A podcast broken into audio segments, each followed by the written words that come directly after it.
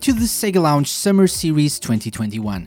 We're on break over here at the lounge. We've got chairs everywhere, not much to drink, but it's summer and I didn't want to leave you guys without any kind of lounge content, so I've invited a few friends from all corners of the Sega community to record bite sized episodes of our 2021 Summer Series dedicated to the best Sega summer games. Well, not just Sega per se, but games on Sega consoles are fine too.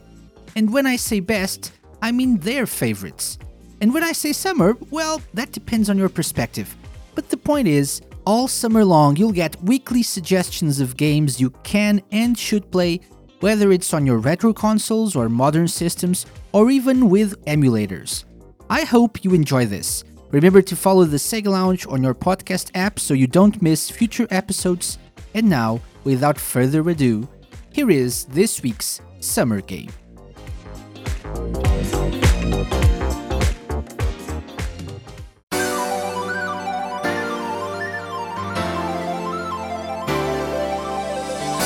Hello, Dan, the Mega Driver here from the Sega Guys podcast. You can catch every Monday at 6pm on Radio Sega or wherever you get your podcast from. My good friend KC reached out asking what I feel is a good summer game. So there's a lot of options. Sega's Blue Skies are, you know, they're part of their image as a games company and what we remember them fondly for. But I'll start by saying this. Can you feel the sunshine? Does it brighten up your day? Yes, for those unfamiliar with that incredible soundtrack by TJ Davis and Richard Jacques, my summer game of choice goes to Sonic's first home console racing game, Sonic R. Now, if you've been listening to the Sega Guys podcast, you will know that we love this game a great deal, and both James and I feel it is thoroughly misunderstood. Of course, it is an on foot racer. You know, why would Sonic even need a car? He runs so fast. It's why the, you know, as good as they are, the the Sumo Digital racing games are, you know, a bit odd in that respect. Uh, but because it's not a, a car so it controls a little differently to your average your average racing game, and as such, it seems to get a little bit of stick.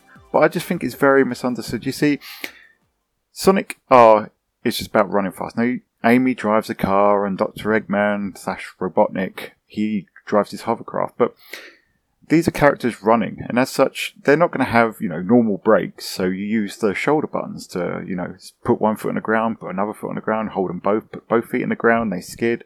If you hold one, you turn, and once you get used to that, it's it's, it's actually a brilliant game. It controls so differently, but it's so good once you get used to it. Once you understand it, how the controls and how the motion and how the physics will work, I think it's a classic. You know, there's a vast amount of courses in there, loads of secrets, loads of collectibles. Keep you busy for absolutely ages. It kept me busy for months as a kid, and it looks stunning too. One of the best looking games on the Sega Saturn. And as I said already, the soundtrack is absolutely outstanding. If you love, if you love your cheesy pop, 90s Eurobeat, this is the game for you. I, I, I do love the soundtrack to this, and you know, it's worth going to Spotify and checking it out for that alone. Great game, yes, but what makes it a summer game? Well, of course, I've already mentioned blue, blue skies. There's a lot of that in Sonic R. You've got the blue skies and the the sand, the golden sand, and the palm tree laden paradise, which is the first track, which is Resort Island. That really gives off those summer vibes. You've also got other tracks too. You've got blue skies, you know, that azure, azure skies in Reactive Factory. You've got that beautiful sunset tinged regal ruin, which is uh, the, the third stage, stunning even the night-based Radical City, you know, it's like the casino zone. That gives off a kind of Vegas vibe, you know. It's nighttime, but it still feels like summer to me. It's, it's odd.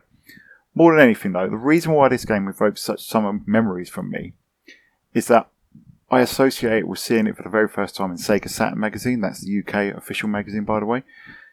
It followed up on the reveal at E3, and I thought back then it looked stunning, and I was instantly in love with it.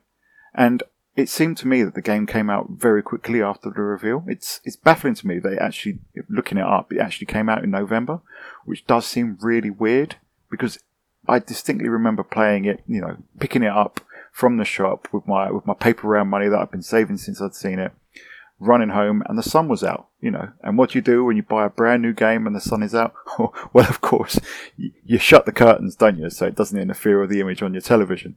So yeah, I remember it being sunny, even if it was November, but I remember seeing it in those summer issues. I think it was just after E3 1997 uh, when we had that reveal. and the Sega Saturn magazine must have been June or July. It was the August issue, and then I think there was there was previews every month, and I, I just remember reading through the progress of it, just astounded by how good it looked. So back then, my friends and I, we just played it to, to death, and it even convinced a couple of my friends to to pick up Sega Saturn. It's garnered such an undeservedly bad reputation over the years, but in my view, it really is worth checking out. You know, as I say, it convinced some of my friends to buy Sega Saturns in 1997 when you know, the console was in its death throes. So it must be good. It got rave reviews from many outlets on release, so it really is totally worth playing. And of course, as I said, there's so much to do in there. Don't use a guide. Uh, little secret, I can beat this game and do everything within an hour, but that's only because I know these courses and where the collectibles are, are like the back of my hand. Okay. um, it took me months to find that. And you know what? Maybe that's another reason. Because I was probably playing this well into 1998, whether it was just rebooting the game to, you know, starting everything again after I'd finally found everything just to explore again, whether I was playing it in split screen mode, whether I was just playing it just to, just to get a kick out of it. I absolutely love this game and it totally feels, it blows off those, those summer vibes. You can play it now um, on PC, uh, though I'm not sure if there's any compatibility problems with there. It's also on PS2 and GameCube in the Sonic Gems collection. Uh, but really, you want to play the Sega Saturn version, and the reason is those ports do actually let you change the weather. You know, they let actually four players play in split screen at once, but they let you change the weather so you can have rain and snow. But that kind of makes it unsummery, doesn't it? You know, it's it's not what we're here for. We're here for the sunny blue skies, Sonic experience. Can you feel the sunshine? That's what Sonic R about is about for me, and that's why I feel it's such a fantastic summer title. So yeah, if you really do want to reach out for the sunshine, forget about the rain, just think about the good times, and they will come back again. If you excuse that little bit of terrible singing on my part, definitely check out Sonic R, and that's why I love that game, and Sonic R will always remind me of summer. So thanks again, KC, for inviting me to share my thoughts. And remember, you can catch the Sega Guys on Twitter at Sega Guys. You can find me at Swooper D, and you can find my Sega Guys co-host James at the Sega Holic. See you guys soon. The Sega Lounge, hosted by me, KC, and part of Radio Sega's network of live shows and podcasts. Theme song and incidental music by OSC. Find them at opussciencecollective.bandcamp.com. Got any suggestions? Drop me an email to podcast at thesegalounge.com. Follow us on Twitter at The Sega Lounge and like us at facebook.com slash The Sega Lounge. You can find previous episodes of the show by going to thesegalounge.com and wherever fine podcasts are downloaded.